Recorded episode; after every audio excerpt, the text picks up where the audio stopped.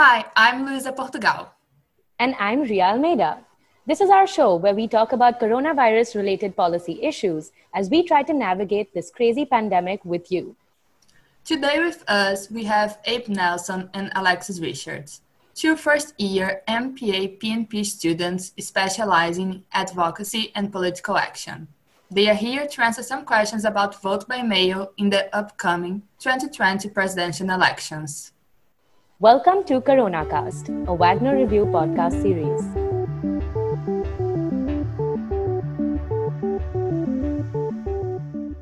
Ria, I can't believe it. It's summer break. We made it. We are on the other side. I know. Congratulations on surviving finals week. To everyone listening, I hope you have an amazing start to the summer. Yeah, we also wanted to thank everyone. The reception that the podcast got was amazing. It surpassed all of our expectations. In fact, so much so that we're going to keep it going through the summer there will be new episodes every Tuesday that you can catch on the Wagner Review. We're even trying to get them on iTunes and Spotify soon. But before I go over to our guests, why don't we talk about the news this week, Ria? Okay, the most important news this week has to be Dr. Fauci and Dr. Redfield warning Senate about the risks of reopening too soon. They said, and I quote, that the pandemic was far from being contained. Yeah, and apparently President Trump thinks this is unacceptable, as if facts could just be changed because he doesn't like them. well, regardless of these warnings, two thirds of states in the US and some regions of New York are phasing in their reopening. I don't know what this means. I guess we'll just have to wait and see what consequences can be in the long run. Yeah, but for a change, let's go over some good news, okay? Yes, please. so the first vaccine being tested on people actually been showing some promising initial results. So I guess that's good news. That's great news. Yeah, and also the FDA has granted emergency clearing for a new home test kit. The test will probably be available later this month and it will cost $135. Okay, I will start saving up for that home test kit. In other good news, Portugal is giving migrants and asylum seekers full citizenship during the pandemic, giving them full access to the country's healthcare system. Are you telling me that migrants in Portugal won't have to pay $135 for a test kit? Well, pretty much, yeah. Uh, I think we also really need this vaccine to get released soon for many reasons, but one of them being President Trump is talking about hydroxychloroquine again, even admitting to having taken it himself to ward off the disease. Look, I'm sure everyone here is aware of that, but let's just say one more time. Clinical trials have shown no evidence of positive results with this medicine, and in fact, there is possibility of some very serious side effects. So just don't take it, okay? Yeah, I think the bottom line here can be trust experts. One more time, Good trust experts. So that's the week's update. And now for the real reason you tuned in.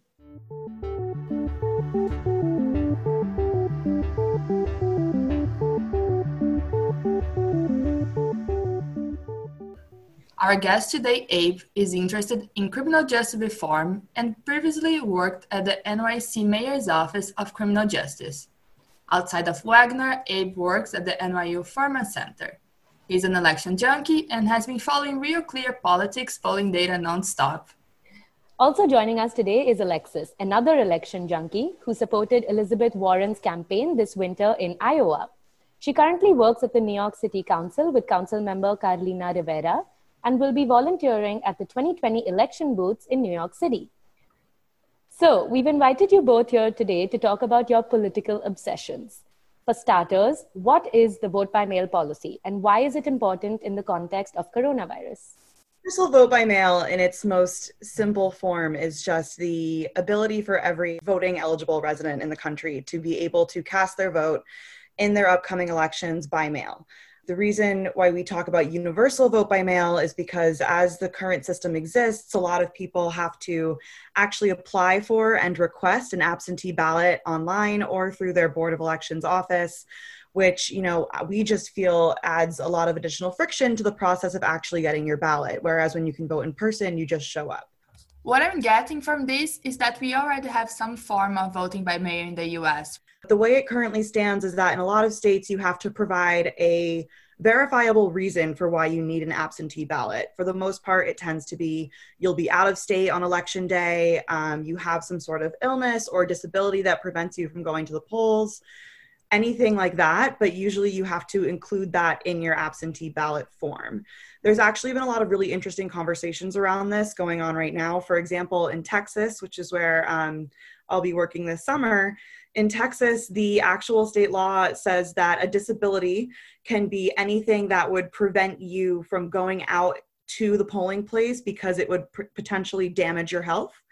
And so, under that de- definition, coronavirus is in fact a disability. The fact, the general existence of a pandemic can qualify as a disability. The problem is that um, the GOP led state down in Texas doesn't want that to be considered a disability. And also, it's hard for, you know, Texans who don't want to feel like they're lying. But I think Abe and I both agree that universal vote by mail in this context is not it's not just about, you know, trying to get more Democrats to the polls. It's not necessarily even about voting. What it's really about is that the COVID 19 pandemic is a public health issue and that the ability to vote is integral to the success of our democracy, which is what people like us so desperately are trying to protect. Every state you can vote by mail in some way. Uh, 28 or 29, you don't need an excuse to vote absentee. Uh, and then five have universal vote by mail where you're automatically sent a ballot. So that's Washington and Oregon uh, which are both relatively blue states, uh, Hawaii, which is a very blue state, Utah, very Republican state, and Colorado, which is a purple state.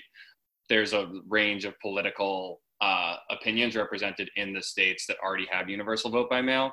And on top of that, California recently announced that they are going to be implementing universal vote by mail uh, in advance of the November general election. And California is a very blue state. It is going to vote for whoever the Democratic nominee is.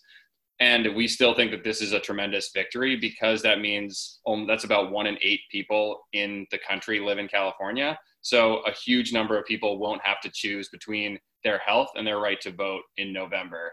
It looks like California has everything figured out.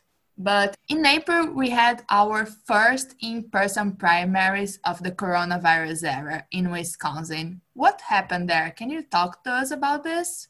Yeah, absolutely. I mean, I would say first and foremost, the Wisconsin primary kind of is criminal in its um, complete disregard for the health and safety of Wisconsinites. But essentially, what happened is that the Republicans forced an in person election that the Democratic governor tried to postpone, mostly because of a Supreme Court seat that they believed that the Republican incumbent would win only five polling locations in Milwaukee ended up being able to be opened because of the pandemic. There are usually over 180 polling locations in Milwaukee. It's a big urban location. So, because of that, we saw crowds at polling sites. We saw long, long lines of people. And this wasn't just in Milwaukee, it was across Wisconsin, but you know, using Milwaukee as a case study.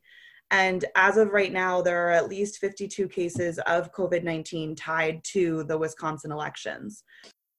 So, how would that look different if we had a universal vote by mail policy? You know, it's kind of it's stemming from a, a quote from everyone's favorite uh, voting rights advocate, Stacey Abrams. But the idea is that if we can break down those numbers by increasing early voting and increasing universal vote by mail, then the situation at the actual poll sites on election days will be that much safer. Um, you mentioned earlier, like, yes, I am a poll worker. I'm probably the only poll worker under the age of 60 at my poll site. Like, these are people who are at risk populations and who do sort of deserve the ability to serve their country in this way as a poll site volunteer while not also putting themselves at risk. Your answer makes it clear how important it is to have a universal voting by mail policy. What are the concerns of the opposition? The first one is that there are logistical issues with getting universal vote by mail up and running. Uh, it can easily cost $2 billion, is kind of the amount that you see most experts pointing to.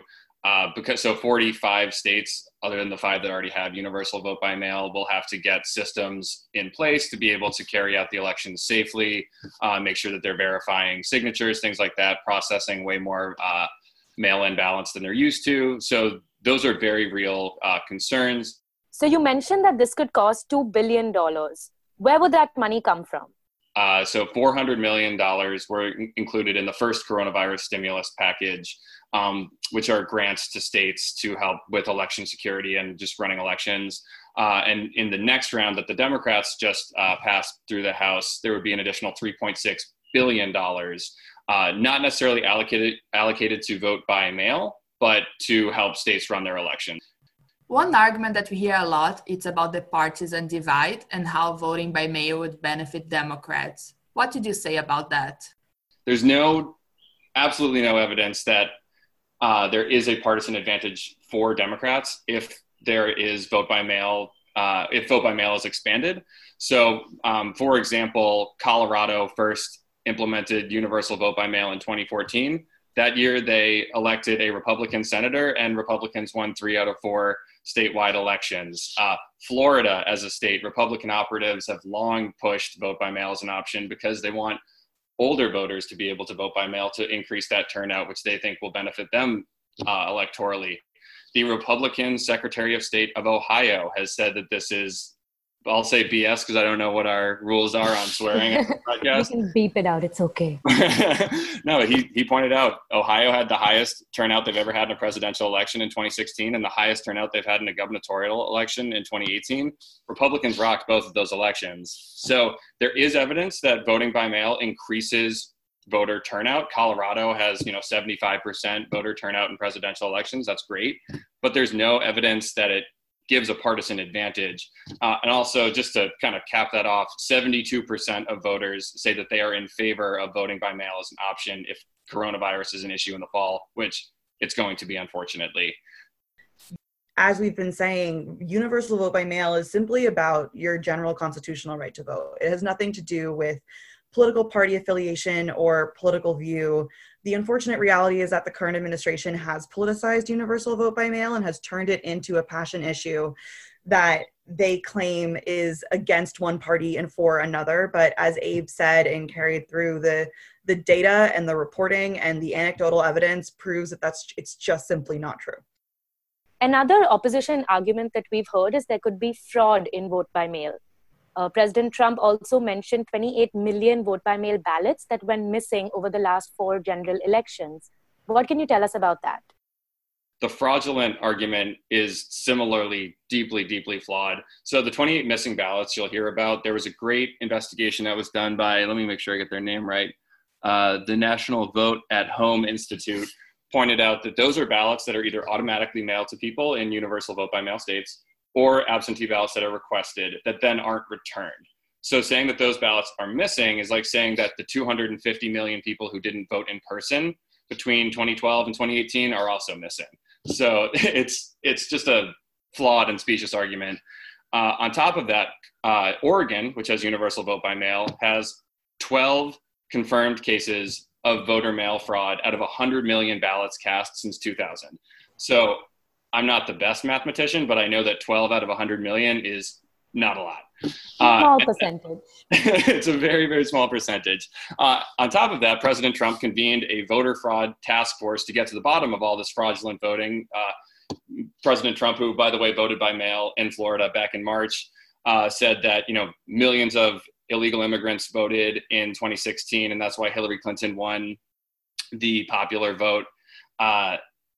He says that there will never be a Republican elected again if vote uh, vote by mail is expanded, and so uh, convened his voter fraud task force, which he then had to dissolve in 2018 because they couldn't find widespread voter fraud. Universal voting by mail is this a federal issue? Is it a local issue? Who is responsible for that? Elections are handled at the state level. Um, but also, if the federal government is earmarking funds for elections, they do have the power in that phase four coronavirus relief plan to say what it should be earmarked for. When we're in, honestly, a global crisis, it's an emergency, it's a pandemic. This is the time where we do want our federal government to step in and make certain decisions on behalf of the states, which is not to say to get rid of anyone's right to do what they want to do, but more to say that if the federal government is already going to say, we are giving $3.6 billion to the states, the federal government gets to also say how that is spent. What is the best strategy? Is it online campaigning? Is it lobbying with the right stakeholders? What would the strategy be to make this a policy reality? As far as on the individual level, like people like Abe and I, who are already super passionate about this issue, we we're making phone calls, right? Calling anyone who will listen, like calling Congress. We've mentioned maybe not, but Vote Safe America is the safe voting arm of Crooked Media, which if you're an election junkie like us, you're probably all too familiar with but also Stacey Abrams' Fair Fight and Michelle Obama has When We All Vote. These are all organizations that currently are pushing for safe elections in the face of coronavirus. And a lot of them have opportunities on their websites for you to either get a draft script to call your electeds. Vote Safe America has a really innovative call tool where if you put in your address, they will call you back and then immediately patch you through to all of your relevant elected officials with a script that you can read directly, just making sure and putting the pressure on that you want your electeds to consider universal vote by mail in 2020 to the extent that you're able being able to donate to the organizations that are fighting for voter access. And so um, uh, vote safe america has a uh, is it the coronavirus relief fund i think and then also uh, fair fight uh, stacey abrams' group uh, the aclu is carrying out a lot of court cases uh, against states particularly those that already had a history of really egregious voter suppression so there are definitely legal battles that are going to be fought over this. And so, to the extent that you're able, um, being able to donate to groups like that can also make a difference. This is a crucial election year, especially in the backdrop of this pandemic. People have been calling it a make or break election. Vote by mail is a great initiative that might help increase voter turnout and just provide safer avenues for people to vote. What are some of the other things that we can do to increase voter turnout outside of vote by mail? phone banking and text banking is really great. There are lots of organizations you can do that for. Abe mentioned the ACLU. Their people power texting team is really straightforward.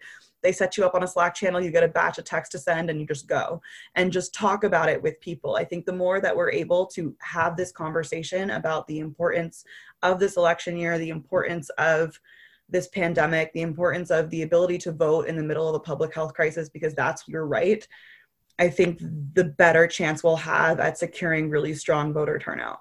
Be pa- be passionate about that. Be excited to vote. Be excited to get your friends and family members to vote too. It's such honestly it's a privilege that we're able to do it and we need to be able to protect that privilege as much as humanly possible. And universal vote by mail is the way we're going to do it. It's the way we're going to get what we want in november regardless of what that is. It really is our best way to fight especially as we're uh, confined to our homes. So i would hope that after hearing all of this people are inspired to get out and tweet or make a donation or call their electeds, whatever they need to do, um, just to make sure that we can get this critical protection for all registered voters in America by November. What a great note to end on. A big thank you, Abe and Alexis, for being guests on our show and for being the political junkies that the world needs right now. And thank you for listening. If you want to take part in the discussions as they happen, reach out to the Wagner Review email address below to join our student led weekly coronavirus meetings. And we'll see you next week on Corona Cast, a Wagner Review podcast series.